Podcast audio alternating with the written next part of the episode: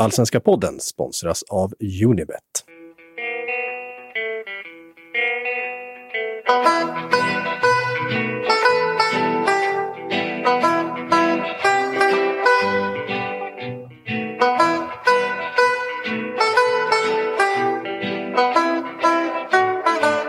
Ja, jag heter Per Boman och jag kommer att prata så här ibland. Kanske lite högre, men ibland också lite lägre.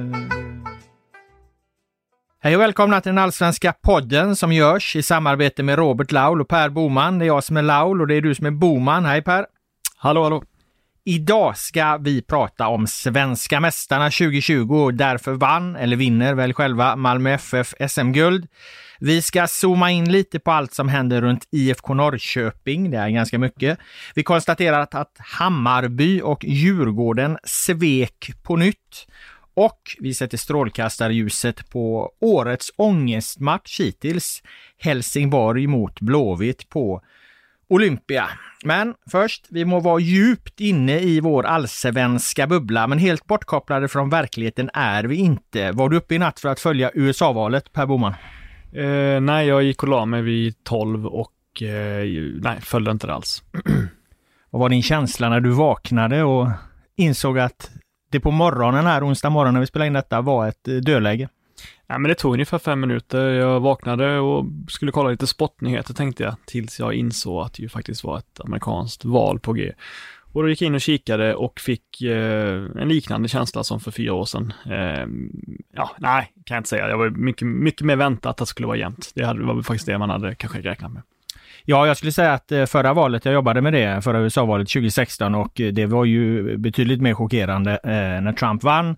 Och men jag kommer ihåg att mycket av diskussionen då handlade om eh, hur tokigt och hur galet kommer det bli? Vad kommer han kunna eh, driva igenom och genomföra? Eh, och jag tycker att det som nu händer vid det här valet ger någon, någon form av svar på det. För att nu är det upp till de amerikanska institutionerna helt enkelt. Allting runt omkring eh, eh, Trump. När du har två kandidater som mer eller mindre ut, utropar sig till segrare. Trump mycket mer, på ett mycket mer aggressivt eh, eh, sätt. Men kan institutionerna bringa ordning och reda i det här, ja då har ju de där fyra åren Eh, då har de ju liksom inte raserat USA fullständigt. Så det är väl helt enkelt upp till det här systemet nu att, att, eh, ja, men att se till så att varenda jävla röst räknas så att man får ett korrekt valresultat helt enkelt. Det är ju dra dramatiska tider i världen på många sätt. Klart mer dramatiska eh, än i allsvenskan. Eh, för att eh, om jag får göra en liten radioövergång så kommer vi eh, här och nu slå fast att eh, Malmö FF eh, vinner fotbollsallsvenskan 2020 helt enkelt. Jag har redan slagit fast det i en krönika. Jag var på Skånederbyt på Olympia. Malmö vann 1-0 mot eh, Helsingborg. Det var eh, vi i media eh, och en trumpet som ljöd och hördes i tv-sändningen under den här matchen. Många undrar vad det här var för en eh, trumpet. Har du följt med i trumpetgate någonting? Det har väl bara varit eh, en liten rubrik som har seglat förbi men som jag inte har klickat in på eller sett. Så att jag, nej, jag vet inte exakt vad det var. Nej, men det var i alla fall eh, vid jämna eh, tillfällen, eller eh, några väl valda tillfällen, jämna mellanrum, så hördes en trudelutt från en trumpet då. Och det var jag lite osäker på, är det en trumpet, är det en trombon eller en klarinett eller vad det fan är det liksom? Eh, så jag gick bort och kollade och såg skymten av den här då glänsande trumpeten som stack ut ur en loge där, men, men fick inget riktigt sammanhang. Och framförallt så förstod, så spelar ju den här människan spelar ju så förbannat uselt, så man hörde ju inte vad han spelade. Men det framkom i efterhand att detta var en MFF-supporter som hade nästlat sig in genom att hyra en loge och spelade eh, MFF-hymnen som de spelar på Malmös matcher, eh, eh, hemmamatcher då. Och jag menar den hymnen har man ju hört många gånger, den kan du väcka mig mitt i natten så, så kan jag nynna den. Men, men eh, varken jag eller min kollega Flink, som satt hyfsat nära trumpetspelaren, Malmösupportern, hörde ju att det var den han försökte spela. Så en katastrofalt usel eh, trumpetspelare. Däremot var det skickligt att, att få till hela den här eh, ja, historien då, att han liksom, han lyckas hyra en loge. Trots att han är MFF-supporter. Det får inte vara supportrar där. Han får in en trumpet. Han spelar på trumpeten utan att någon gör något och det visar sig att han har försökt spela MFF-hymnen. Eh, det väckte ont blod hos många Helsingborg-supportrar där, så Helsingborg fick ju gå ut med, med, att be om ursäkt för eh, ja, hur det här kunde då ha uppstått. Eh, och jag tror till och med att den här trumpetspelande Malmö-supporten då eh, bad om ursäkt för att lugna ner känslorna i, i HF-supporterlägret. Eh, men det är klart att han är väl för tid och evighet en, en hjälte i Malmö FF. Det lät ju som att det var nära en lynchning nästan när du lägger upp det på det, på det sättet. Ja, alltså vem fan som helst kan väl bli lynchad för vad som helst i sociala medier i dessa dagar. Men, men Eh, Helsingborg som förening kändes i alla fall eh, nödd och tvungna att gå ut och, och eh, ja men alltså be om ursäkt eh, att, att hur det här kunde inträffa då. Eh, ja, i efterhand eh, mest konfunderad över att, att vi alltså inte hörde att det var, var den här hymnen han spelade. Så att han måste, vara, han måste ha spelat en djävulskt dåligt. Hur många Annars plus, hade man ju hört ja, men hur många plus får han för sitt spelande? Eller hon, jag vet inte vad det var. Nej, det var en han. Det, det, ja, han, ja, han hade ju ett namn också, nu har jag tappat bort det i all hast här va. Men eh, nej då, det kan inte bli något högt betyg. Eh, det blir ungefär samma betyg som jag skulle säga att den eh, eh säng som Peter Hunt, IFK Norrköpings eh, ordförande, försökte kränga på mig i en eh, intervjusituation och som vi ska komma in på i ett senare ämne här. Det vill säga 1 plus. 1 plus till trumpetspelaren, 1 plus till eh, Peter Hunts säng. Men vi ska inte gå händelserna i förväg, vi ska stanna kvar vid Malmö FF. Jag skrev krönikan efter den här matchen och vann att Malmö FF vinner SM-guld eh, eh, 2020. Är du lika 110 procentigt övertygad om det som jag? Ja, definitivt. Ja. Gör de det redan på söndag? Är du lika övertygad om jag som det också? Ja, men min eh, erfarenhet säger att eh, det jag kan minnas tillbaka när Malmö haft chansen att säkra guldet så gjorde de det dels senast mot Norrköping och även året innan det mot innan dess mot Falkenberg. Då gjorde de det på första försöket. Så, eh, de darrar inte på nej, de gör inte det, som det heter. Nej, de gör inte det helt enkelt. Så, så av den anledningen så tror jag att de vinner hemma mot Sirius. Om jag då skulle sammanfatta Malmös säsong eh, i, liksom i, i, i tre avgörande delar som gör att de, att de vinner det här eh, SM-guldet så skulle jag säga att först och främst så har de ju i dem då förhållandevis eh, ganska få avgörande matcher som varit. De har ju inte förlorat dem. De har spelat oavgjort två gånger mot IFK Norrköping, båda gångerna i ganska viktiga lägen och kanske eh, även om IFK Norrköping till slut visar sig för ojämna eh, så, så, har väl ändå IFK Norrköping rent truppmässigt varit den största utmanaren till Malmö FF eh, i år. Hade IFK Norrköping till exempel fått med sig segrar i de här två matcherna mot Malmö så kanske det hade sett annorlunda ut när det kommer in en eh, ja, men när energibalansen eh, skiftar och så. Eh, så att jag skulle säga att eh, två nyckelmatcher är att de spelar oavgjort mot, eh, mot Norrköping, att de inte förlorar de här viktiga matcherna. Och den tredje eh, och väldigt, också väldigt viktiga matchen då, det är ju mot eh, Häcken. Och det är väl den enda lilla reva som uppstår i i MFF-fasaden under 2020 egentligen. Där finns ju en öppning för Häcken att faktiskt skapa en guldstrid, att sätta Malmö under lite press. Eh, men då kliver Malmö ut och, och krossar Häcken i den matchen. Eh, de har ju fortfarande inte hämtat sig. Eh, de blev ju så tillplattade så de har ju inte återfått formen ännu Häcken och, och det är ändå ett par matcher bort. Det är det ena, att man i de här avgörande matcherna Eh, gör det som behövs. Sen tycker jag att man har den, eh, den överlägset bästa och starkaste centrallinjen i Anel Ahmedhodzic, Anders Christiansen, Ola Toivonen. Och då nämner jag inte ens Isak Kiese Thelin eftersom jag tycker att hans säsong har varit lite mer upp och ner, men han har ju givetvis haft enormt höga nivåer till och från och, och, och varit en, en emellanåt ganska så klinisk målmaskin, inte minst senast då mot eh, Helsingborg när han vände på en femöring och, och, och trycker in matchens enda mål i princip några minuter efter. Han har varit nere i eget straffområde och, rensat undan ett par hörnor. Han var otroligt stark i eget straffområde faktiskt i den här, eh, i Skånederbyt ska, ska sägas.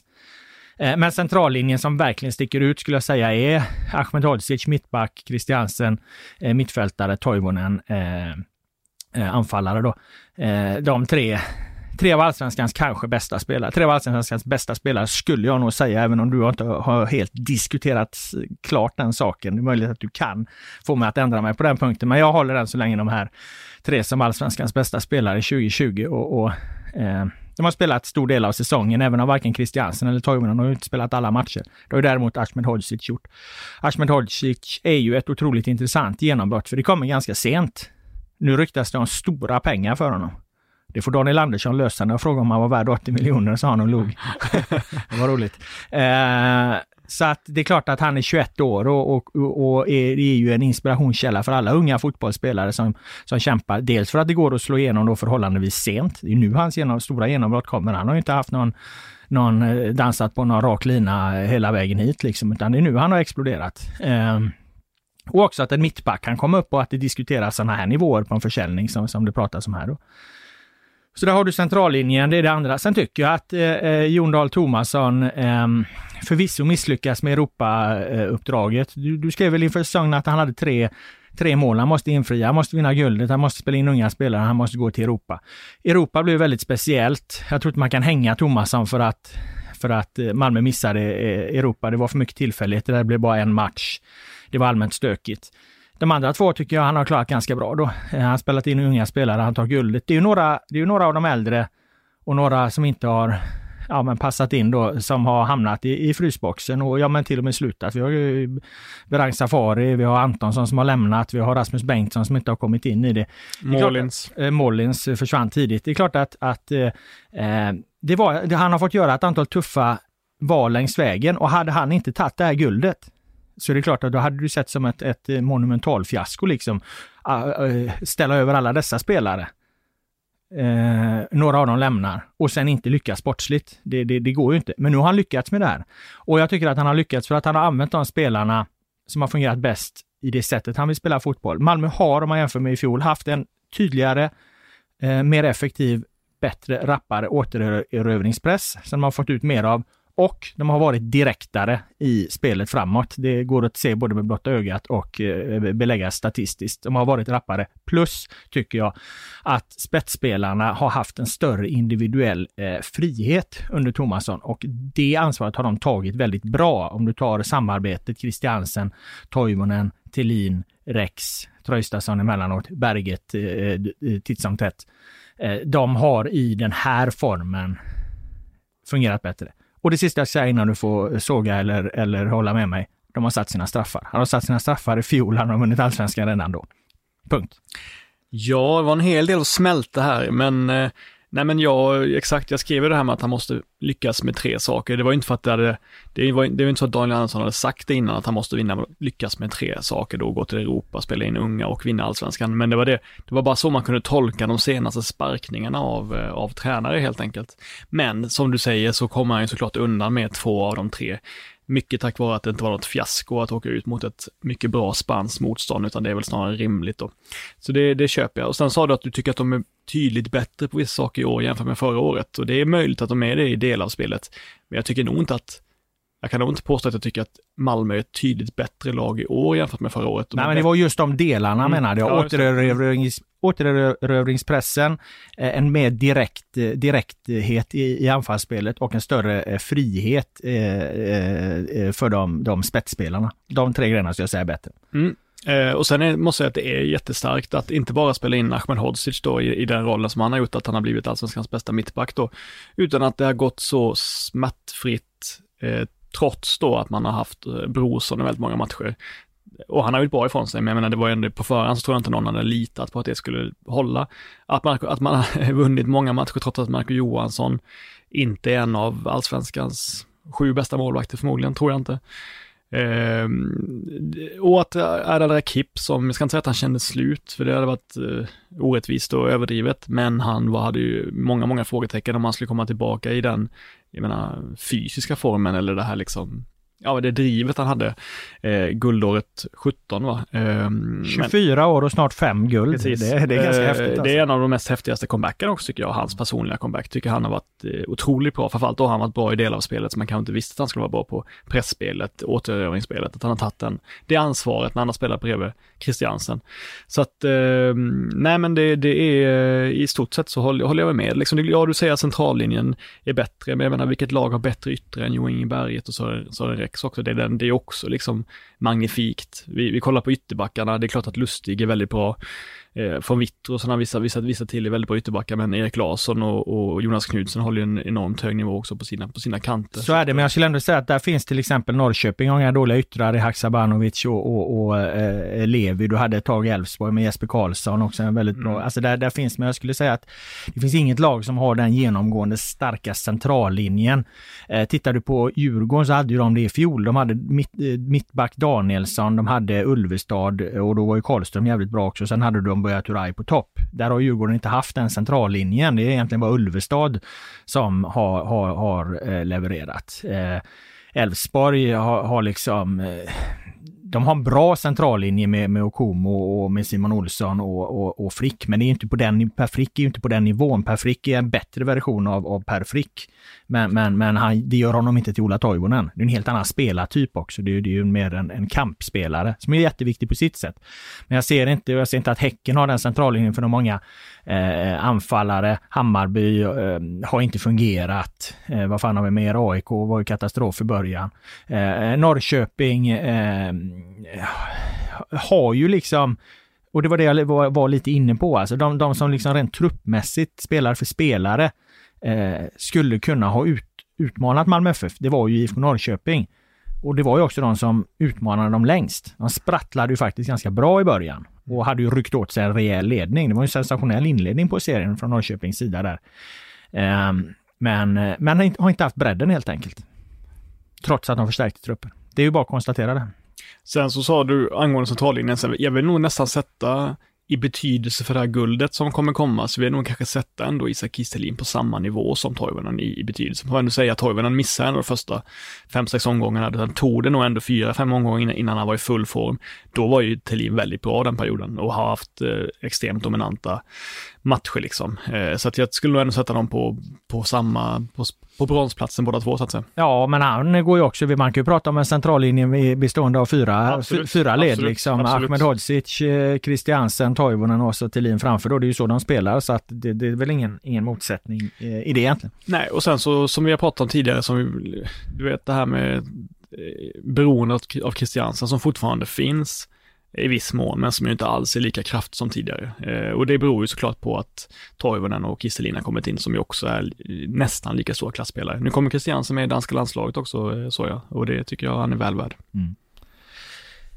Det som gör att jag tror att Malmö FF, eller jag är ganska övertygad om att de, de fixar det här guldet på, redan på söndag då, som gör att vi också väljer att, att, att prata om det då. Det är möjligt att vi, vi får repetera det här lite senare då ifall det skulle skjutas upp eh, guldfirandet. Det är ju också att Sirius Sirius form är kanske inte den bästa och jag har otroligt svårt att se hur, eh, hur Sirius backlinje målvakt ska stå emot Malmös offensiv i en match där Malmö kan vinna eh, guldet. Eh, jag kan inte tänka mig en annan utveckling på den matchen. Alltså jag kan inte se något annat scenario än att Malmö kommer göra minst två mål mot Sirius. Och för att de då ska ta poäng så måste Sirius göra två och för att vinna måste Sirius göra tre. Och visst, Ahmed Hodzic pratade efter Skånederbyt om Sugita som allsvenskans Messi, vilket var en, var en eh, intressant liknelse. Men, men jag har svårt att se det hända. Jag kan garantera här nu att Malmö gör minst två mål via fast situation eller inläggsspel. Mm. Eh, Sirius är väldigt bra på mycket, de har överpresterat. Jag är imponerad av deras säsong som alla andra. Men är det någonting som de har, åtminstone i perioder, svårt för, så är det att försvara sig eh, mot inläggsspel och i samband med hörnor och liknande. Och när eh, Malmö plockar upp sina spelare i de situationerna så är de ju tillsammans med Djurgården, eller de är bäst i allsvenskan, Djurgården tror jag är näst bäst och då kommer ju eh, Malmö utnyttja det, det känner jag mig rätt säker på. Har du något mer att säga om varför Malmö FF vinner allsvenskan 2020? Eller kan jag eh, slänga allt det vi precis sa och ersätta det med, med en eh, övergripande förklaring?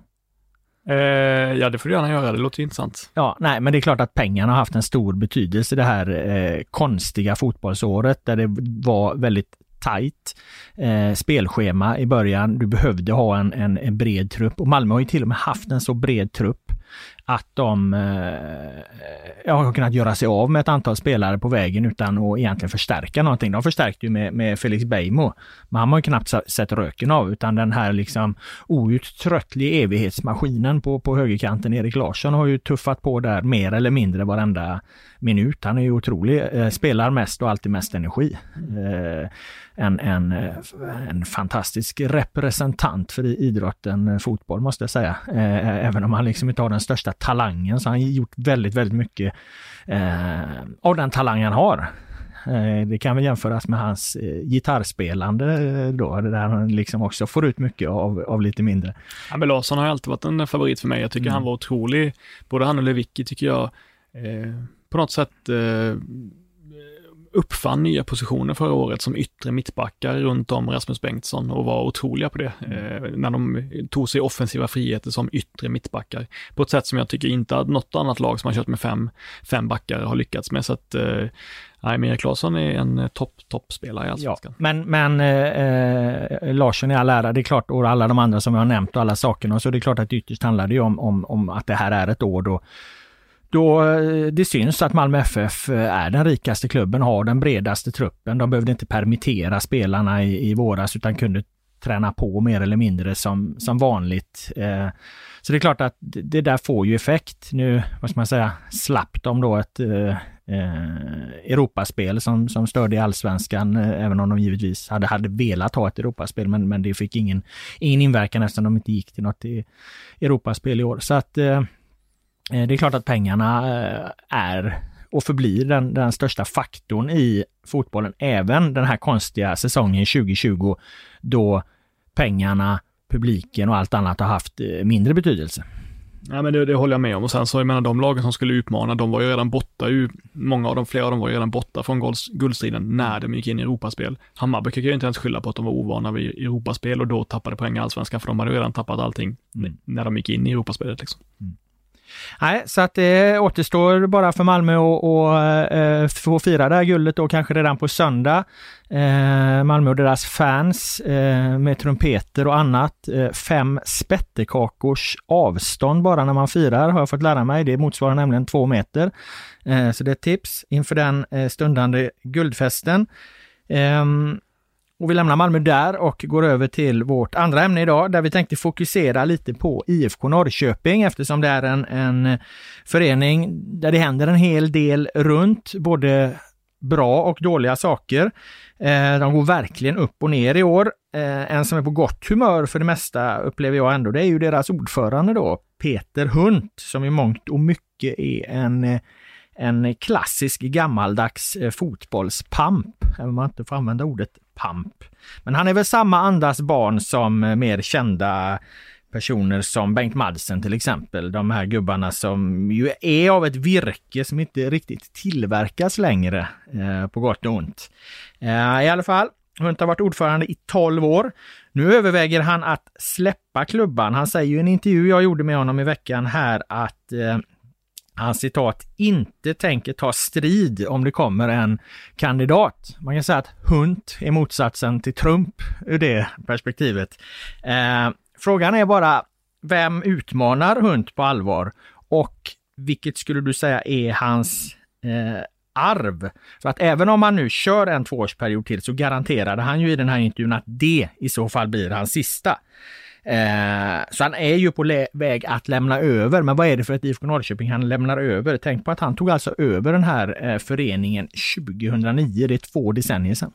Nej, men han lämnar ju över ett IFK Norrköping som har bäst möjlighet av alla lag i allsvenskan att utmana Malmö på sikt nästan. Det är så långt kan man nog gå. Det är klart att eh, Djurgården är där och, och fiskar också på visst sätt med sin ekonomi, men eh, totalt sett så är det ju Norrköping som har skapat sig allra bäst förutsättningar att på ett trovärdigt sätt över längre tid eh, på något plan utmana Malmö FF om det ekonomiska herraväldet i liksom allsvenskan. Det tycker jag man kan säga. Ja, så är det ju. De har ju byggt upp ett oerhört imponerande eget kapital, en väldigt stark ekonomi, eh, i princip enbart genom spelarförsäljningar och eh, det här fortsätter ju. Det rullar ju bara på. De har hittat ett spår här då, ett, eh, ett slags eh, delvis ett Rysslandsspår då, men, men det är inte bara dit de säljer utan de har, de har helt enkelt sålt eh, väldigt mycket spelare. De har sålt spelare alltså den senaste femårsperioden för minst 175 miljoner kronor och, och då räknar jag inte med eh, de försäljningarna som de, de har gjort i år då. Alltså Lauritsen gick ju för, för 18 miljoner. Vi har Almqvist som gick för 37 miljoner.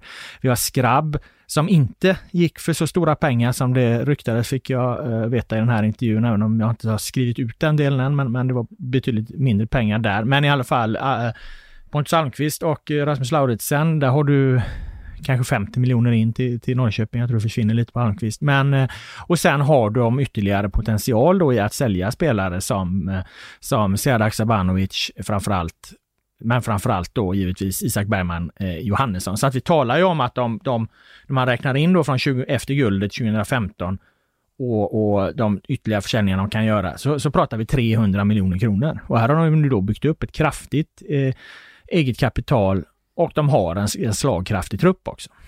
Ja, exakt. Eh, men Peter Hunt är ju intressant. Han var ju, han var ju ganska ifrågasatt då i början av säsongen mm. i samband med den här gädda Gate som var i, i Norrköping. Och det tyckte jag var kul för att jag har ju läst en intervju som du gjorde med Hunt ett par gånger nu för att jag tycker att han har så många roliga hans lugna självförtroende är liksom enastående och det är kul att läsa hans svar. För när du tar upp det här med då gädda som ju ändå skakade om Norrköping och jag menar nästan ledde till myteri, eh, spelarna vände sig emot honom, flera betydande delar av supporterkollektivet var jävligt irriterade också, Hunt kändes liksom hotad på något sätt. Och när du ställer frågan om gädda då, liksom hur hans syn på det, då säger han så här, bagateller är bättre att tiga ihjäl, inte hålla på och tjafsa om och utvecklar. Robert säger han väl i princip, du ska inte gå upp i varv och bli allt för upphetsad över sånt här. Eh, och bara de citaten. Det är ett jävla maktspråk. Va? Det är bland det värsta maktspråket man varit med om, på ett roligt sätt också. Jag, menar, jag skrattade ju högt när jag läste det, för att jag menar, det är ju en man som vet att han har vunnit en strid sedan länge och slagit ner allt motstånd långt åt helvete. Rebellerna är liksom skingrade sedan länge eh, och decimerade kraftigt då. Eh, så det tyckte jag var ett roligt eh, svar och han bottnar ju det också. Ja, och det, det var det jag menar när jag beskrev honom som den här klassisk gammeldags pampen liksom, eh, Bengt Madsen-typen. Han är ju lite som en, nästan som en karikatyr på, på, på hur hur var och varannan fotbollsledare lät när jag började i det här yrket. Då lät de ju allihopa så här liksom. Eh, nu är de ju, nu är ju det fler eh, Niklas Kalnén-typer. Alltså, och de är säkert bättre för sina klubbar. Men de blir ju inte samma profiler, de är inte lika underhållande. Nej, men jag har ett antal sådana citat som jag ändå skulle vilja läsa upp för att jag tyckte att det var roligt. Och det kan vara smågrejer då, bagateller för att prata eh, hundspråk. Vi eh, nämner Linus Hallenius då, han, han säger själv, eh, Hunt, att de har ett par spelare som inte har lyckats så bra som man har hoppats på. Det är ju bara att kolla på vilka som spelar och inte spelar, säger han då. Och då ställer du frågan, ja, Linus Hallenius då tänker jag på. Och då svarar han snabbt Hunt, nej för fan. Honom är vi säkra på. Det är också ett starkt citat eh, av en, liksom, av en spelare, men Hallenius vet ju alla att det är en klassanfallare som, som, som borde vara eh, dominant även i Norrköping nu, sen av olika skäl, skador och sjukdomar så kanske inte det har gått som det har, borde ha gått och han har såklart Nyman framför sig och ja, eh, Gustafsson kan inte ha velat spela båda samtidigt. Men ändå ett starkt svar av Hunt. Eh, och sen så tyckte jag också det var jävligt kul det här med, de pratar så mycket om förhandlingarna ju eh, hur man sköter förhandlingarna i Norrköping. För att menar, uppenbarligen så är man lyckosamma på det och duktiga på det. Man har fått ut mycket pengar och man är bra på att säga nej till bud och sådär. Eh, och då frågar du vem som sköter förhandlingarna och då säger han att det, det är olika. Jag ska inte förta Jens roll. Det är inte jag som står med svärdet längst fram i vikingaskeppet. Också ett bra citat ja, ja, ja det, det, var faktiskt en jävla in, intressant intervju att göra. Jag pratade med honom i, i, jag tror en timme och 40 minuter. Och han var ju liksom, han stod ju på Algarvekusten eh, i en solnedgång och med en ljum vind i en sval skjorta liksom och, och, och öste ur sig allt det här va. Och eh, jag fick ju jag fick ju sålla liksom. Jag kunde skriva dubbelt så, så långt och, och det hade fortfarande varit intressant och, och roligt. Men någonstans får man ju dra gränsen. Eh, det jag tyckte sa mycket om, om, om Hunt här också, det var ju att han, när han, eh, när jag frågade liksom lite om vad fan är det för verksamhet du har i, eh, i Estland egentligen. Då började han berätta att det är sängtillverkning. Det visste jag faktiskt inte. Jag visste, jag har bara hört att han har, håller på i Estland, men det är ju sängtillverkning. Han tillverkar ju sängar åt möbelkedjan Mio. Och ja, det, det följer sig så lustigt så att jag håller på, jag håller på att köpa en säng. Jag är, kollar på nätet varje dag efter, efter, en, efter en ställbar säng. Det är en jävla djungel. Det är otroligt mycket att tänka på när man köper en ställbar säng. För den ska ju i första hand vara bekväm, men sen ska de här liksom ställ upp, ja men när man reser upp fotända och grejer, det ska vara, eh, plankorna ska vara delade på rätt sätt så att eh, det lyfter under knäna och, och motorn ska hålla och, och det är en hel radda med, med, med, med, delar och så ska den se hyfsat snygg ut och, och, och så vidare. Va? Så att eh, när hund förstod det, då försökte han sälja på mig en säng. Han säger ju spontant att man fan, jag kan skicka en direkt från fabriken i Estland. Du får den ett par tusen kronor billigare eh, sängen Roma då som, som Mio säljer här nu. Eh, eh, och jag ska snart recensera den så ni inte tror att jag har allt för mycket reklam här. Eh, men jag sa ju till Hunt att nej det går ju liksom inte utan eh, den kan jag fan inte, jag, jag är journalist liksom, man kan inte göra en sån deal. Va? Nej men eh, det förstår jag, förlåt förlåt, sa han och verkar lite uppriktig. För att i nästa ögonblick då lägga till att han minsann hade sålt på Jens Gustafsson en sån här säng då. Så jag messade ju Jens Gustafsson, managern, frågade vad, vad sätter du för plusbetyg på den här sängen? Han svarade ju direkt 5 plus. Oj, oj, oj, så, att, så att jag fick åka in till Mio dagen efter, eller några dagar efter då, det var i söndags innan jag gick på Älvsborg, Norrköping då. Jag åkte in till Mio och provade den här Roma. Det är som att lägga sig på en parkbänk för fan jämfört, jämfört, med, jämfört med, med några andra på marknaden då. Eh, nu inte göra mer, mer reklam, men, men alltså det finns bättre sängar än Roma vill jag i objektivitetens namn tillägga. Den är ganska stum. Eh, och för några år sedan så, så var ju en, en trend att man skulle ha en hård säng, att det var bra för kroppen. Och man kommer fram till att det inte alls bra för kroppen att ha en hård säng för att det blir sånt jävla tryck på kroppen så att du ska ha en säng som är eh, både hård och mjuk så att säga. Du ska sjunka ner i den men den ska ändå ge dig ett motstånd. Att göra en hård säng kan vem fan som helst göra. Till och med Peter Hunds fabrik i Estland. så så ja. det, det, det om det om sängarna. Och det om det om intervjun, om du inte har något Nej, jag har, jag har ändå någonting mer att säga, jag tycker ja. som är relevant. Det är ju faktumet att eh, det är uppenbart för alla som följer Norrköping och svensk fotboll att Jens Gustafsson och Peter Hunt inte i alla sammanhang har älskat varandra och kanske inte alltid har samarbetet kanske inte funkat hundraprocentigt. Eh, och då säger ju, ju, ju, han så här, Hunt, att jag vill inte säga att eh, vi kommer dominera ihop med Malmö, alltså Norrköping då framöver, men skulle, jag skulle bli jävligt besviken om vi inte har tagit ett till SM-guld inom fem år. Är det kravet på Jens Gustafsson, säger du då? Guld inom fem år? Ja, för fan, det är ett minimum, säger han då. Eh, jag tolkar det som att, eh, jag tolkar det, han säger ju rakt ut att Gustafsson måste börja vinna också. Mm. Jo, men så är det. Och jag tolkar, jag tolkar hela den här relationen mellan dem som att den, den eh, jag tror att den är, jag tror inte den är riktigt så dålig som alla eh, vill få det till. Det verkar lite som att om man läser vad han säger också så spelar de ju lite på den här relationen i förhandlingar också. Eh, det sa han väl kanske lite utanför protokollet där, men han menar på att Jens Gustafsson kan ju ibland säga till klubbar att nej men den där jävla hund liksom, det är en sur fan liksom. Så att här får inte, vi, vi, vi, jag, jag får inte sälja den här spelaren för billigare, så ni får minsann bjuda mer. Och så håller de på att spela lite på det då. Och jag tror att det där kanske har smittat av sig lite i, i, i, i eh, relationen. För att han var också mycket tydlig med att Jens Gustafsson var aldrig aktuell för IFK Göteborg. Det här kom inte heller med i intervjun. Eh, han, han, var helt öppen kring att AIK hade ställt en fråga. De har till och med diskuterat prislapp. Eh, han sa inga summor, men jag fick uppfattningen om att, eh, att de skulle haft en 5 miljoner liksom för att släppa eh, Jensa till AIK. Eh, men, men däremot med IFK Göteborg fanns det överhuvudtaget inga sådana diskussioner. Så det verkar vara, vara någon form av ankare där att han skulle ha varit så himla aktuell. Det, det tror jag inte. Vad jag har hört från IFK Göteborg är att fan, vi har eh, en sportchef, vi har till och med två. Vi vill inte ha Jens och Jens själv var inte intresserad av att gå till IFK Göteborg. Så att det, det, det, det har inte funnits någonting där. Det har kraftigt överdrivits. Det var väl ingen frisk människa som trodde att Jens Gustafsson skulle vilja ta IFK Göteborg. Nej. Det var väl det som var det konstiga. Varför i helvete skulle han vilja ha Exakt. gå till Göteborg? Exakt. Däremot så fanns det väl säkert människor, jag ingen aning, men jag kan tänka mig att människor inom Göteborg gärna skulle vilja ha honom. Ja, det skulle jag vilja ha alla fall. Men jag tror att det är så här att det är inte de människorna som styr IFK Göteborg som har velat ha honom, utan de har redan insett att, eh, att eh, han vill inte hit och eh, vi, han passar ändå inte in just nu i det upplägget vi har med redan två sportchefer. Då får vi göra oss av med dem också.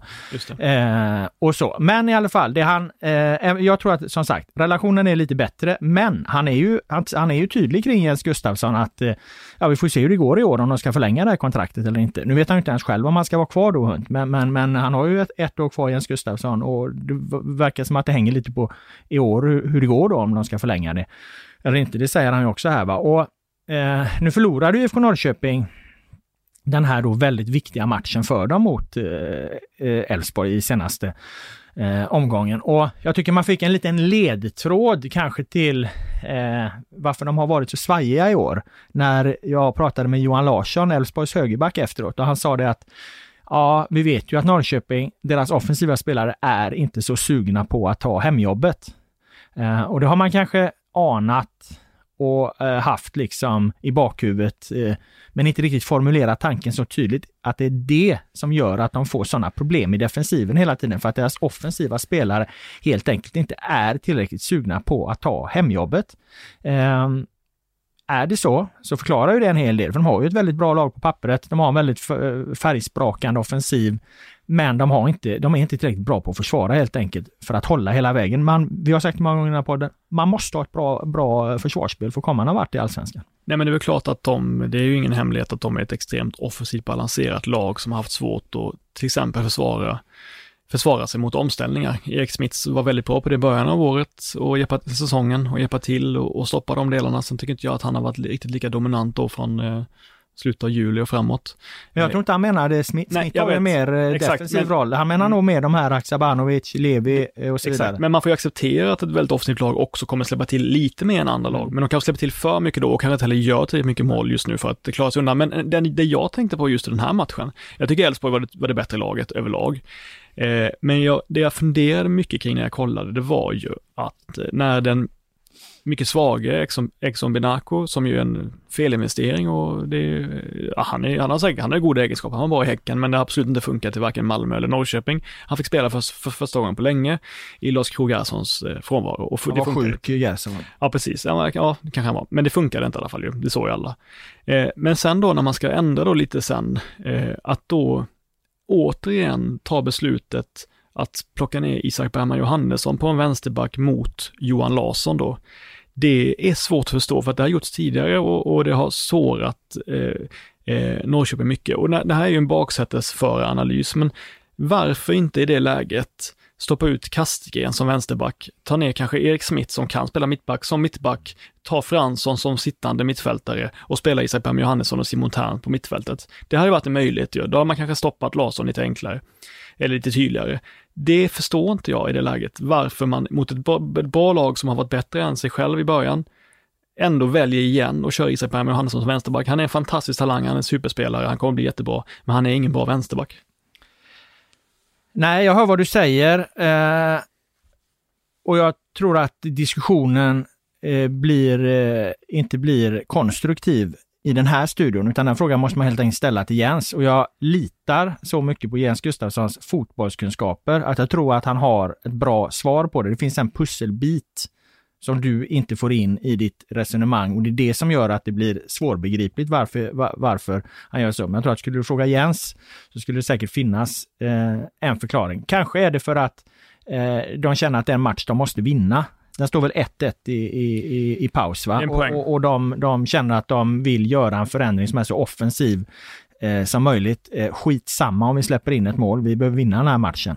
Eh, att det är så han resonerar. Jag vet inte. Jag tror att han, han har säkert ett, eh, en, en, eh, en tanke bakom det som är god nog för att övertyga både dig och mig. Tyvärr så ställde jag aldrig den frågan för att eh, Eh, ja, det var andra saker som, som så jag tänkte helt enkelt, ah, helt enkelt inte på det. Nej, men det var kul att se överlag då. Det är klart att i grunden var det en jämn match, även om Elfsborg var bättre. Men det var, var intressant att jämföra just ytterbackarna. Exxon Benaco och Linus Wahlqvist mot Kaib och Johan Larsson. Och där är det inte bara Benaco som ska ha kritik, där ska även Linus Wahlqvist som ju ännu inte har gjort en insats bättre än 2 plus, tycker inte jag vad jag har sett sedan han kom tillbaka till Norrköping. Har haft stora problem helt enkelt, både defensivt och offensivt. Kaib fick konstant slå inlägg och komma fram. Wahlqvist hade mycket svårt att stoppa honom. Mycket svårt att stänga honom. Han kan ja, inte fick... Ockels hade, det var väl på den Ockels kanten. också, så, exakt. Som, så de har ju ett bra samarbete där förvisso, så det är inte en helt enkel uppgift. Nej. Men, men, men och är det inte återigen det här Johan Larsson pratar om, att de får, de får liksom ingen hjälp. Och det är klart att då ser ju Wahlqvist jävligt avklädd ut. Mm. Wahl, Wahlqvist är väl i grunden en bra fotbollsspelare, det vet vi. Han har hamnat lite i Kasaniklic-facket där kanske, att, att det, det, det, tar ett tag innan han kommer igång. Kommer du ihåg förra året när, när vi hade massa stora namn som undrar vad fan, vad fan eh, kommer de inte igång för? Och det kanske är lite samma med Wahlqvist där. Det är en stökig säsong att komma igång till och han kom ju tillbaka eh, mitt under allsvenskan där. Eh, och, och, i kombination då med att de blir ganska övergivna. För det var det Larsson menade på att, att eh, eh, han hade ju öppen gata flera gånger, det var vi förvisso på andra kanten, men, men, eh, men att det generellt, och det var därför jag tyckte det var intressant att det var, det var Johan Larsson satte fingret på någonting som kanske är den övergripande förklaringen till att alla de här andra problemen uppstår just att de inte, det är lite som Djurgården har pratat mycket om också, att de har inte fått eh, försvarsspelet riktigt att fungera längst framifrån. Man pratar ju alltid om att försvarsspelet börjar med anfallarna, Henke Larssons oerhörda eh, jobb och sätta press på backlinjen och så. Många, en del tränare, för en, många tränare är det väldigt viktigt, det finns kanske en anledning till att det är så viktigt för tränarna att försvarsspelet verkligen börjar med anfallarna. Och att det i de lag då, där det inte riktigt gör det, då blir det massa eh, följdeffekter som gör att andra spelare ser dåliga ut. Jag säger inte att Benako är ett exempel på det, men att Wahlqvist kanske är ett exempel på det. Absolut, jag hör vad du säger, men jag tycker ju att Norrköping ska kunna, de, de, de, de ska unna sig att hamna i ett par jobbiga situationer defensivt per, flera gånger per match. Det, det, kan de unna sig, men då måste de vara väldigt bra i offensiven också. Offensiven också. Mot Elfsborg var de ju direkt dåliga även i offensiven och hade ju mycket boll som helst. Fick inte ut ett skit av det egentligen. Visst, de saknar Nyman, men det finns ju andra bra spelare i det här laget som de gemensamt borde kunna lösa det ändå. Men jag menar, det var ju ett otroligt eh, svagt bollinnehav för att vara Norrköping. Nu har de ju då eh, eh, räddats lite grann och här ska vi då göra en sömlös övergång till vårt nästa ämne. För nu har de ju räddats lite grann av att andra lag inte tar chansen eh, ens i den här Europacup eh, kampen då, eller eh, kampen om Europakvalplatserna helt enkelt. Vi har ju länge pratat om att eh, inget lag tar chansen att hänga på Malmö FF. Den diskussionen är över. Men nu, nu är det liksom ingen heller riktigt som tar chansen att rycka i, i, i kampen om Europakvalplatserna. Djurgården hade ju ändå eh, ett bra möjlighet att göra det, men förlorade mot, mot Falkenberg och Hammarby tappade poäng hemma mot, mot Häcken och Häcken lyckades ju gengäld då inte vinna utan de som vann var ju Elfsborg då som ju vann mot Norrköping men, men som låg lite bakom. Så att det är fortfarande otroligt tajt där där. Eh, Norrköping har fortfarande alla möjligheter och eh, Norrköping är intressanta utifrån det perspektivet att de gör sina spelarförsäljningar, de kommer göra fler spelarförsäljningar, de är en makt att räkna med eh, eh, framöver i, i svensk fotboll. De har väldigt bra position, de har väldigt mycket som fungerar och de är fortfarande inte uträknade i striden om Europa-kvalplatserna fastän de förlorar den här matchen eftersom Djurgården och Hammarby svek igen. Ja, precis. Men så här är det ju. All respekt till Malmö som gör det de ska göra det här året. De får tre plus för sin säsong. Tre eller fyra plus. Det är imponerande. De har lyckats. Det är bra. Resten av topplagen är ju opolitliga eh, halvfiaskon allihopa. Alltså det är pinsamt att de aldrig någon gång kan liksom ta chansen att eh, få lite bett på den här serien och ta liksom sitt ansvar för att, eh, för att få en fin säsong. Jag menar det är Elfsborg, Djurgården, Häcken, Norrköping, Hammarby. De är, det, det, det är ja men det är besvikelse allihopa tycker jag. Alltså det, jag menar, inte ens den här gången, jag gick in med den här, den här omgången och kände att nu kommer nog ändå Djurgården och Hammarby vinna. Eh, och då var det ändå typ tionde gången man tänkte så? Precis, jag väntade mig faktiskt tydliga segrar för båda två och de, där, efter matchen så kanske de skulle knäppa folk på näsan och säga nu har ni räknat ut Stockholmslagen för tidigt liksom. Men så blev det inte då, alltså istället går notoriskt opolitliga Häcken som ju är ett extremt dåligt höstlag de senaste åren och är klart bättre än, än Hammarby över 90 minuter i den här matchen, vilket var för mig oväntat, mycket oväntat sätt att Hammarby kom in i den här matchen i god form. Hade bara Ahmed Yasin kunnat skjuta så hade Häcken vunnit den här matchen komfortabelt skulle jag säga. Ja, Häcken som då, ska man komma ihåg, några dagar tidigare var bedrövliga på hemmaplan mot eh, Djurgården på en hemmaplan där de har varit extremt starka, men man gjorde en jätteplatt match eh, eh, mot Djurgården och förlorade. Så att det är återigen ett, ett, ett, exempel i närtid där matcherna svänger väldigt mycket. Och jag har sagt det tidigare, sagt det förr, det är extremt låg kvalitet på den här allsvenskan. Det är ingen publik. Det är en hyllning till, till, till alla fotbollsfans och säga det att fy fan vilken påverkan publiken ändå har. Kolla på hur fan serien och spelet ser ut. Det är ju, det är ju en enorm skillnad vad vi istället har fått är 30 omgångars träningsmatcher och det är därför resultaten svänger så mycket. Ja, men det, det, jag känner väl att, jag menar, Häcken hade inte ens Iran Duster den här matchen liksom och, och, och, är klart bättre. Ja, de, är, de gör ju lite som Elfsborg gör mot, mot Norrköping. De avvaktar och går på fina omställningar helt enkelt och även ett helt okej bollinnehav. Men sen också Djurgården. Jag kände mig trygg med då i mitt tips om att Djurgården skulle eh, ha den fysiska mognaden och, och det styrkan för att klara av Falkenbergs fasta situationer. Det kände jag att det tror jag de kommer klara av. Djurgården är inget lag som blir rädd för en sån gräsmatch på bortaplan. Men det, de var ju då tillintetgjorda av, av Falkenbergs kraft och det är intressant att jämföra det med MFF som ju också åkte och spelade bortamatch mot Falkenberg då under en stekhet, en stekhet sommardag, får en utvisning i Kistelin va, eh, om jag minns rätt. Eh, jag tror det var Kistelin efter, fan vad var det, fem minuter eller någonting. Och därför spelar man en man mindre i hela matchen. Och vinner då och klarar också av det här bombardemanget från Falkenberg i samband med inlägg, fast situationer, hörnor. Då kände, man, kände jag, när de klarade det, jo men det ska man ändå räkna med, det, det var väl bra gjort men inget extraordinärt. Jag får med vi klagade på Malmö då, att vi tyckte, eller eh, en av oss var det väl, som tyckte att, att eh, fan, de ska ändå vara mycket bättre. Jag tror att det var liksom. du som sa det.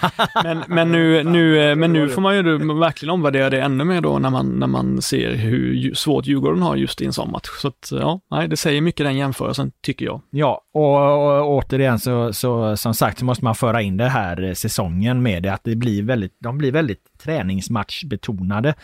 Eh, de här omgångarna och de här matcherna och det är därför det svänger så jäkla mycket. Nu var det ju visserligen publik på den här Falkenberg-matchen. De fick ta in 300, det kom 267 eh, om jag förstod det rätt. Eh, och med det vinner ju Falkenberg publikligan. De kan åka ur allsvenskan men vinna publikligan för det är väl den enda match då Eftersom nu har det kommit nya eh, restriktioner här igen eh, eh, och, och, och, och då, då, blir det ju helt enkelt inga lag tror jag som kan ta in 300 personer.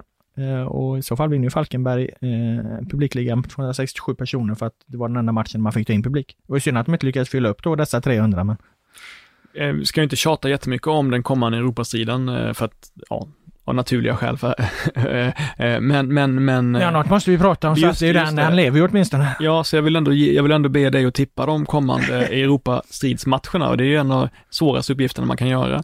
Eh, Allihopa? Ja, det är bara fyra stycken som jag vill att du ska svara på här snabbt. Ja, okay, ja. Häcken, Östersund. Eh, Ja, men du sa att Häcken ändå har en bra form. Östersund har en dålig form. Jag tror att Häcken vinner med 2-0. Häcken eh, var bra mot Hammarby. Ja. ja, jag håller med dig om det. Falkenberg tar emot Elfsborg på hemmaplan. Eh, eh, Elfsborg är också en bra form nu. Jag tror att Elfsborg vinner den matchen med 2-1. 1-1 säger jag.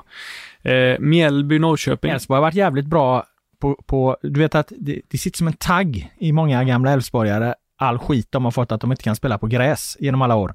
Så att det går fan inte att, att, att röra sig i Borås längre utan att komma fram någon jävel och, och, och påpekar att kolla vad bra vi har varit på gräs i år. Ja, men det är intressant. Det, det får man ta med sig just den då. Ja, så att jag tror vi vinner mot Falkenberg med 2-1 av den anledningen. Och om inte annat får glädja alla, alla som påpekar hur bra de är på gräs.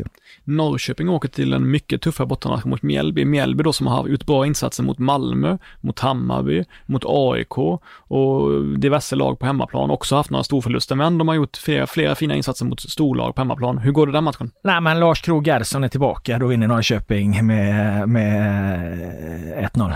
Mm, nej, jag tror på kryss. Eh, och sen sist, nej det är inte alls. Vi har också Varberg mot Hammarby. Eh, ett Varberg som ju gjorde väl eh, okej okay ifrån sig senast eh, mot AIK, men ledde inte till någonting. Nu ska de ta emot Hammarby, ett Hammarby som faktiskt var bra borta mot Falkenberg på gräs. Mm. Hur tror du de klarar av Varberg borta? Jag tror de vinner med 3-0. Och den sista Europastridsmatchen, Djurgården mot AIK Derby på Tele2 Arena. Djurgården vann det första derbyt i år, men de är inte jättebra alltid på derbyn på hemmaplan. Nej, där tycker jag nog fan att det är fördel eh, AIK måste jag säga. AIK är, är, eh, är, bra slag och dessutom, eller hyfsat slag i alla fall, eller klart bättre slag i alla fall eh, än de var i våras. Så då blev det ändå en tight match. Jag kommer ihåg jag var på den när jag skrev den matchen. Den var extremt tight och tillknäppt och eh, inte många målchanser och avgjordes på en fast situation. Nu tror jag att AIK tar revansch och vinner den matchen med eh, 2-1. Mm intressant. Eh, om jag bara snabb, snabb eh, summering av det här så in, innebär det här att det kommer att vara ännu jämnare nästa omgång för att Hammarby äter sig upp. Ja. Några, några, av de andra lagen tappar. Så ja, men jag tror jag sa att alla, egentligen alla topplagen vann där va. Mm. Uh, jag tror ju, jag, alltså, jag har ju mitt, eh, jag ska inte säga ursprungstips för det är ju lagt i sedan länge, men, eh, men eh, vi pratade om det för några poddar sen här, vilka vi trodde skulle ta de här Europaplatserna. Jag tror, jag tror ändå fortfarande ändå, jag håller ändå fast vid att, att Norrköping och Elfsborg gör det till slut alltså. Även om det ser lite svajigt ut. Så, så får, det har inte hänt tillräckligt mycket för att jag ska ändra mig ytterligare en gång där. Jag tror att Norrköping och Elfsborg reder ut det här till slut. Vad tror du? Jag, när jag valde då att stå fast vid Häcken och Norrköping, dels i vår plustext vi gjorde om det och även någon gång i podden, eh, då satt jag ändå och ångade mig innerst inne när jag sa det. Jag trodde inte på Häcken, men jag kände jag kan inte byta. Jag, jag, jag kände, jag kände det, det, det var ihåligt när jag sa det, för jag trodde verkligen på Djurgården och Norrköping egentligen. Och när Djurgården sen också slår Häcken på bortaplan, då förbannade jag mig själv att jag inte kunde bara släppa mitt ursprungliga tips. Men nu är du nöjd igen när Eh, Djurgården förlorar mot Ja, men, nej, men nu, nu är man väl tillbaka lite mer i, eh, i normalitet, status quo igen. Nej, men jag tror faktiskt att det blir, eh, eh, jag tror att Djurgården till slut tar andra platsen i alla fall. man måste ju förstå det att alla de här liksom eh, eh, utsägelserna och, och eh, spådomarna som vi gör här när vi, när, vi, eh, hur, när vi tror hur det ska gå den här säsongen, att de slår fel och att de ändras och svänger. Det är ju egentligen inte, det beror inte på att det är dåliga tips. Det beror på att det är en konstig serie. Det speglar ju bara, vi speglar ju bara en verklighet som är. Det är en konstig allsvensk säsong. Det var ingen som kunde förutspå eh, hur, hur, hur fan det här skulle gå. Den är mycket konstigare än vanligt. Förutom då att Malmö FF eh, eh, vinner. De har mest pengar så att det, det är alltid ett logiskt, logiskt slutresultat i en serie att den som har mest pengar vinner. Men det, det, det är också eh, inte alltid det sker. Nej, och eh, det som ju, nu har vi snackat om flera matcher nästa omgång och den matchen som ju är allra hetast, det är ju inte guldmatchen mellan Malmö och Sirius, det är inte derbyt mellan Djurgården och AIK, utan den matchen som faktiskt känns mest är ju matchen mellan Helsingborg och IFK Göteborg. Ja, så är det och det är vårat eh, sista ämne här som du så eh, förtjänstfullt eh, leder in oss på eh, Helsingborg eh, Blåvitt på Olympia. Eh, vilka, vilka, vilkas ben darrar minst när de springer ut 17.30 på söndag är det? Ja, men Helsingborg kommer vara minst nervösa, Mm. det tror jag. Eh, för att de har inte, eh, Eh, de har en press på sig. Helsingborg är också en stor klubb eh, med eh, många supportrar och eh, stark ställning i, väldigt stark ställning i sin stad såklart, det ska man inte förringa. Men pressen är ju givetvis mycket, mycket, mycket, mycket, mycket större på Blåvittspelarna, så de kommer vara mer nervösa. Mm. Jag såg ju som sagt Helsingborgs senaste match, eh, Skånederbyt. Eh, jag berörde inte det så mycket tidigare för att jag sparade det till nu. Och eh, jag tycker att Helsingborg har ju ett par, alltså de påminner lite om varandra de här lagen. De har ett par par riktigt bra spelare som gör att man hela tiden tror mer om dem. Jag menar, Mix Diskerud är jättebra i eh, Helsingborg och har varit i flera matcher. Han spelar någon slags offensiv mittbacksposition där eh, i någon, en flytande trebackslinje, fyrbackslinje, ibland fembackslinje. Eh, kommer upp ganska mycket och tar nästan alltid eh, rätt beslut. Det är ju lite av en härförare och fältherre på planen, lugn och fin med bollen, gör väldigt få misstag. Martin Olsson har du berömt mycket. Han har ju vuxit ut till en ledare och, och, och också eh, eh varit jättebra. Vi har berömt eh, eh, Van der Hurk eh, väldigt mycket. Så att det finns och på motsvarande sätt så finns det kvalitetsspelare i, i, i IFK Göteborg, men, men det är ju som att i inget av de här lagen så får de här bevisligen bra spelarna någon större inverkan på resultatet. De är hela tiden bra eh, i, i fel delar av, av spelet. Eh, Malmö FF gör ju ett ganska enkelt mål mot eh, Helsingborg. De slappnar av i några sekunder, eh, Helsingborg, och då, bara, då slår ju liksom då slår ju Malmö till. Då chippar Rakip fram bollen till Kiese Thelin som väl springer in bakom Martin Olsson som har hamnat på hälarna och så helt plötsligt liksom Martin Olsson som vi gillar och tycker är jättebra eh, har blivit bortkollad och då, och då är det 1-0. Och lite samma har det varit i IFK Göteborg hela tiden. Det, de här gör, gör mängder av bra prestationer mellan straffområdena men väldigt sällan i straffområdena. Intressant ändå med den chippen från Rakip. För är den, en, försvarare är ju beredd på en hög chip, en, Mm. som, som lobbas över en. Det är man beredd på. Man är beredd på en hård, låg passning också. Mm. Men den här skeva, liksom utomjordingschippen, som den låga enzima Ja, jag säga att det var en Sima Peter-chippen han gör där. Som är halv... Ja. Den, den, jag förstår att man kan frysa till i det läget, Ja, det. för det är ju höften man får agera med Ja, nästan. så Så, det. att, eh, nej, det var, det, var, det var ett av allsvenskans mest intressanta mål i år skulle jag säga. Ja, det var ett, ett ögonblicks genialitet där av, av både av, både av eh, Rakip såklart som gör den, men också av Tillin som uppfattar den så som han ändå gör och vänder om och, och nyper till direkt. Liksom. Han tvekar inte en sekund där i straffområdet. Skitsamma, det var inte, Malmö har vi redan pratat om. Eh, men eh, nej, så att de påminner lite om varandra där, att de har ett par eh, klassspelare i, i varje lag här. Både eh, Helsingborg och IFK Göteborg, men de får inte riktigt ut det för att majoriteten av de här insatserna som görs, de bra insatserna som görs, görs mellan straffområdena. De är dåliga i både eget straffområde och de är, är båda dåliga i offensivt straffområde. Vander Hurk som sagt, Helsingborg, eh, eh, jättenyttig i spelet, eh, mottagningsspelet. Han är ju stark som en oxe där, eh, suger in varenda boll i princip, men hamnar hela tiden för långt från mål tycker jag. Eh, så att den här matchen om man ska tippa den återigen, så borde den ju rimligen, den, så borde den ju sluta eh, typ antingen 0-0 eller 3-3. Just för att de är, de är dåliga i båda straffområdena, vilket gör att det antingen händer lite ett skit, de är så rädda och försiktiga och de klarar inte då att eh, med individuell briljans eh, eh lösa, eh, lösa upp de andra kutarna. Eller också öser de på och i ah, båda två öser på full, full, fullt spel åt alla håll och, och då kan det bli jävligt målrikt. Så jag ser liksom antingen en väldigt tillknäppt 0-0 match eller typ en, en blixtrande 3-3 match framför mig. Ja, men en sak jag tyckte var intressant var att jag, jag såg eh, lite av Blåvitt i efterhand först, men direkt så noterade jag ju reaktionerna i samband med matchen. Det var ett jävla liv från supportrar och även Göteborgsbaserade journalister liksom som, det, det lät som att det var den värsta insatsen de hade sett tyckte jag nästan. Mm. Sen när jag kollar på det i efterhand, då märker man ju att Blåvitt är ju faktiskt ganska bra den här matchen, skapar mycket chanser. Mm. Nahir Besara säger efteråt att Blåvitt var jättebra. Mm. Jättebra tyckte han att de var. Så att jag menar på något plan så... Men det är just det att de är inte bra i, i Nej, det är klart. Det är de klart. Är bra emellan. Nej, nej, sen så är, är de dåliga ja, ja. straffområdena. Absolut, det köper jag. Det köper jag. Men... samma med Helsingborg mot Malmö. Ja, också jävligt bra liksom. Men, men, men du, du skapade med chanser. Tidigare har man sagt att de är dåliga straffområdet och de skapar ingenting. Om man skapar ändå 5, 6, 7 bra lägen, då tycker jag att ändå att det är någonting som ändå ser lite mer positivt ut. Nu tror jag fortfarande att Blåvitt kan åka ur såklart, men mm eh, den där insatsen kanske, kanske kan vara ett tecken på att någonting är på G snarare än att det allt är åt helvete.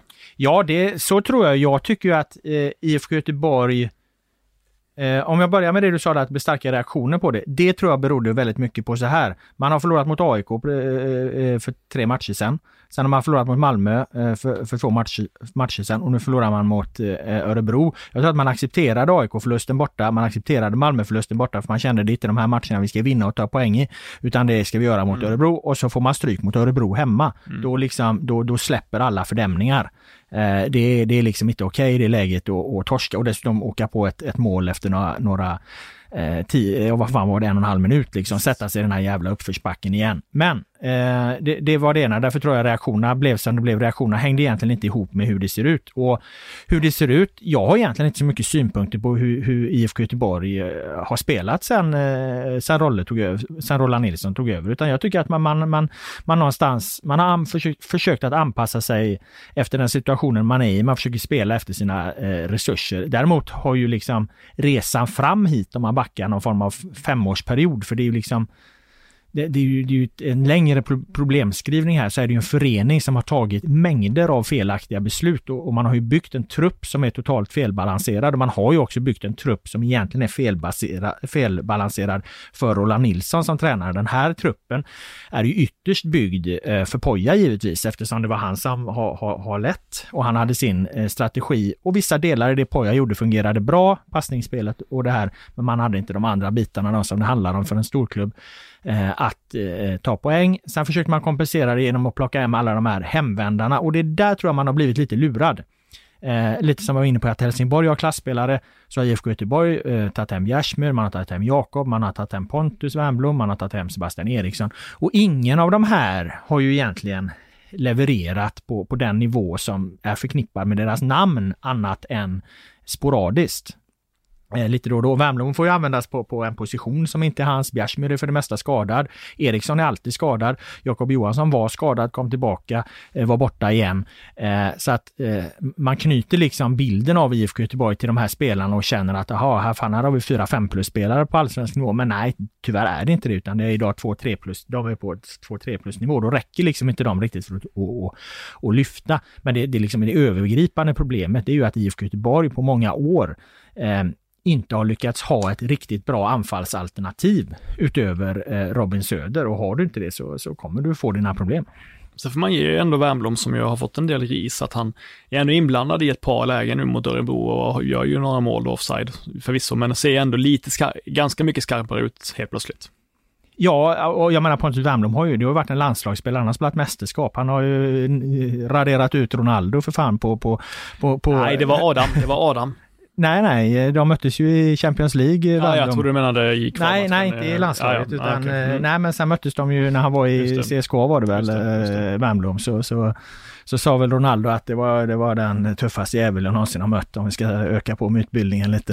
Han sa något i den stilen i alla fall efter att Wernbloom hade kapat honom. Men jag menar, då var han ju på en annan position så det är klart att i grunden är Pontus Wernbloom en, en väldigt bra fotbollsspelare. Eh, men han börjar bli gammal. Han eh, är långt ifrån eh, 100% i matchform och han används på fel position. Han gör väl så gott han kan och det är det jag menar liksom utifrån rådande för, förutsättningar och det de har att göra så, så så kan inte jag, jag kan inte kliva in och peka med hela handen och säga IFK Göteborg gör totalt fel. Jag tror, att, jag tror faktiskt att de maximerar på många sätt just nu sina eh, möjligheter att överleva den här allsvenskan. Sen har vi sagt länge, det är inte säkert att de gör det. De kan, de kan mycket, mycket väl åka ur. För att det räcker att ett av de andra lagen tar en eller två segrar till och att IFK Göteborg inte gör det, ja då är du på en kvalplats eller på nedanför strecket och ja, då åker du. Jag tycker man kan, man kan, vara, man kan vara finkänslig och acceptera förluster mot AIK, mot Mjällby, eller Malmö och även Örebro i viss mån. Det kan man, det kan man, man kan, vara, man kan, man, man kan liksom läsa in det i sin kontext, i sitt sammanhang och, och, och acceptera och förstå det. Men då måste man också, eh, tycker jag, vara kritiskt, eh, kritisk i de delarna när man, när man, där, där de borde kunna ut mycket bättre, till exempel mot eh, Kalmar. Hem. Ja, det är jag den första att skriva under på. Eh, men jag säger att det är ju i första hand spelarnas fel. Det är ju varken Pojas fel eller Roland Nilssons fel att, för Poja är ju borta och Roland Nilsson har precis kommit in. Så det är ju ingen av deras fel att, att spelarna inte klarar av att besegra Kalmar. Det, det, där måste, det måste läggas på spelarna och ytterst på den som har byggt truppen. Är du med? Så jag friskriver både Poja och Roland från ansvar Eh, att de förlorar mot Kalmar för att Rollo har precis kommit in, Poja är borta. Däremot de som har byggt truppen och spelarna själva är det ju i det läget man, man kan eh, kritisera. Sen är det klart att någon jävla gång så måste ju Roland Nilsson få resultat. Mm. Annars har han ju misslyckats. Mm. Det säger jag, det är inte det jag säger. Men jag säger att om man tittar på vad som faktiskt görs nu så tycker jag att IFK Göteborg eh, på många sätt maximera möjligheten att hantera den situationen de är i. De försöker inte med no något extra, utan de, de maximerar möjligheten att försöka hantera den akuta situation de befinner sig i. Och det är, är också det enda krav man kan ställa på dem, mm. skulle jag säga. Ja, men det blir jätteintressant att se nu hur det går mot ett eh, relativt jämbördigt lag då, eh, helt enkelt. I så fall hur Blåvitts spel Eh, gifter sig med den uppgiften helt enkelt. Så är det och eftersom jag redan har sagt att jag antingen tror att det blir en tillknäppt 0-0 match eller en, en eh, rally 3-3 eh, fight så får du sista ordet där och säga hur det går. 2-2. Då la du det ta mig fan mitt emellan.